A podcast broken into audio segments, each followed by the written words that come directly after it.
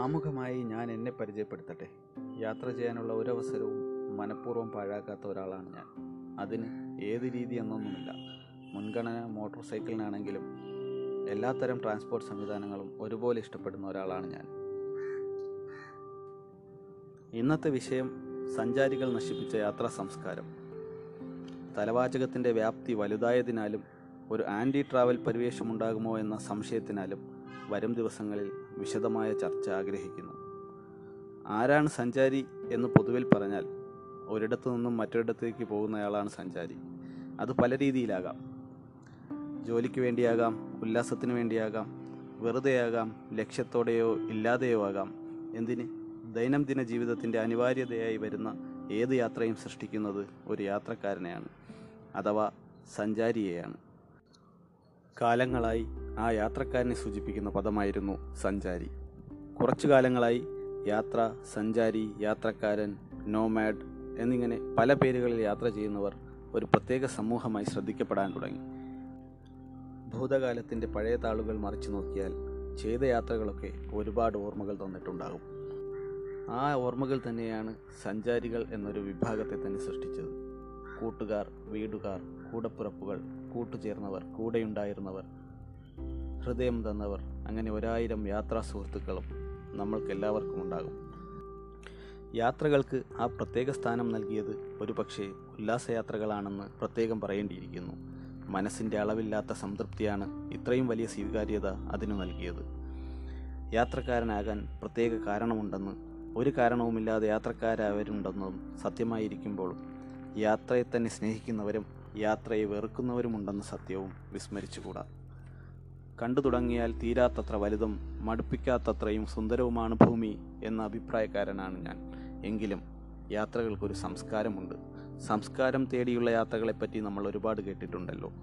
യാത്രയുടെ സംസ്കാരം എന്നതും വളരെ പ്രാധാന്യത്തോടുകൂടി ചർച്ച ചെയ്യേണ്ട ഒന്നാണ്. ഈ വിഷയത്തിൽ ഒരു കുറിപ്പെഴുതാനും അതിനെപ്പറ്റി സംസാരിക്കാനും ആലോചിച്ചപ്പോൾ തന്നെ അനേകം കാര്യങ്ങൾ മനസ്സിലൂടെ മിന്നിപ്പോയി.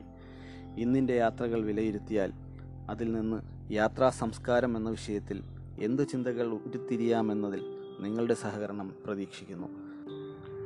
വായിച്ചറിഞ്ഞ ചിലപ്പോഴൊക്കെ കണ്ടറിഞ്ഞ ആദ്യത്തെ യാത്രക്കാർ അല്ലെങ്കിൽ ഒരു പ്രത്യേക തരം യാത്രാ രീതി അത് ആദിമ മനുഷ്യരുടേതാണ്. കാടിനുള്ളിൽ കുറച്ചുകാലം എവിടെയെങ്കിലും തമ്പടിച്ച് കാട്ടുകനികൾ തിന്ന് വേട്ടയാടി ചെറിയ കൃഷി ചെയ്ത് പ്രകൃതിയെ നോവിക്കാതെ കുറച്ചുനാൾ കഴിഞ്ഞ് വേറൊരിടത്തേക്ക് പോകുന്ന സമൂഹത്തിനെ പറ്റി നിങ്ങൾക്കെല്ലാം അറിയാമല്ലോ. അവിടെ തുടങ്ങി ന്യൂജൻ പിള്ളേരുടെ യാത്ര വരെ എത്തി നിൽക്കുന്ന ഈ വിഷയമാണ് വരും ദിവസങ്ങളിൽ ചർച്ച ചെയ്യാൻ ഉദ്ദേശിക്കുന്നത്. മലയാളത്തിലെ വൈറലായ കരിക്കിലെ പിള്ളേർ പറയും പോലെ മണാലിയിലെ കണ്ണഞ്ചാള വരെ ഒരു വിധത്തിൽ സഞ്ചാരിയുടെ വികാരമാണ്. വിമർശിക്കുകയായിരിക്കാം. പക്ഷേ ചായ കുടിക്കാൻ പോകുന്നെന്നും പറഞ്ഞ് മൂന്നാറിലേക്ക് പോയ ദിനങ്ങൾ എന്റെയും ജീവിതത്തിൽ ഉണ്ടായിട്ടുണ്ട്. അതെല്ലാം ഒരു യാത്രയുടെ സംതൃപ്തി എന്ന പറഞ്ഞറിയിക്കാൻ കഴിയാത്ത അനുഭൂതി തന്നെ എന്നതിൽ എതിരഭിപ്രായം ഒന്നുമില്ല. ഈ അടുത്ത് ഭൂട്ടാനിലെ ആരാധനാലയത്തോട് അപമര്യാദ കാണിച്ച ഒരു കൂട്ടം സഞ്ചാരികളുടെ കഥ നമ്മൾ വായിച്ചല്ലോ. അത് മനസ്സിലോർത്ത്. തിരുവനന്തപുരം പൊന്മുടിയിലെ നിയന്ത്രിത മേഖലയിൽ സിഗരറ്റ് കൊള്ളിയിട്ട് തീ കത്തിച്ച സഞ്ചാരികളെ ഓർത്തുകൊണ്ട് ഈ വിഷയം മുന്നോട്ട് പോകും.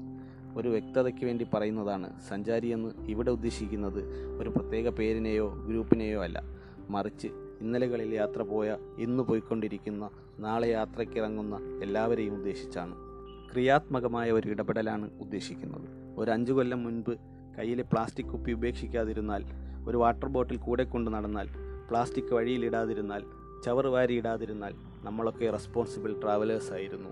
പക്ഷേ ഇന്ന് സ്ഥിതി അതല്ല. വ്യക്തമായി പറഞ്ഞാൽ ഇന്ന് തൊണ്ണൂറ് ശതമാനം യാത്രകൾ തന്നെ ഇറസ്പോൺസിബിൾ ആണ്. ചില യാത്രകൾ തന്നെ ഒഴിവാക്കേണ്ടി വരും എന്ന സാഹചര്യം.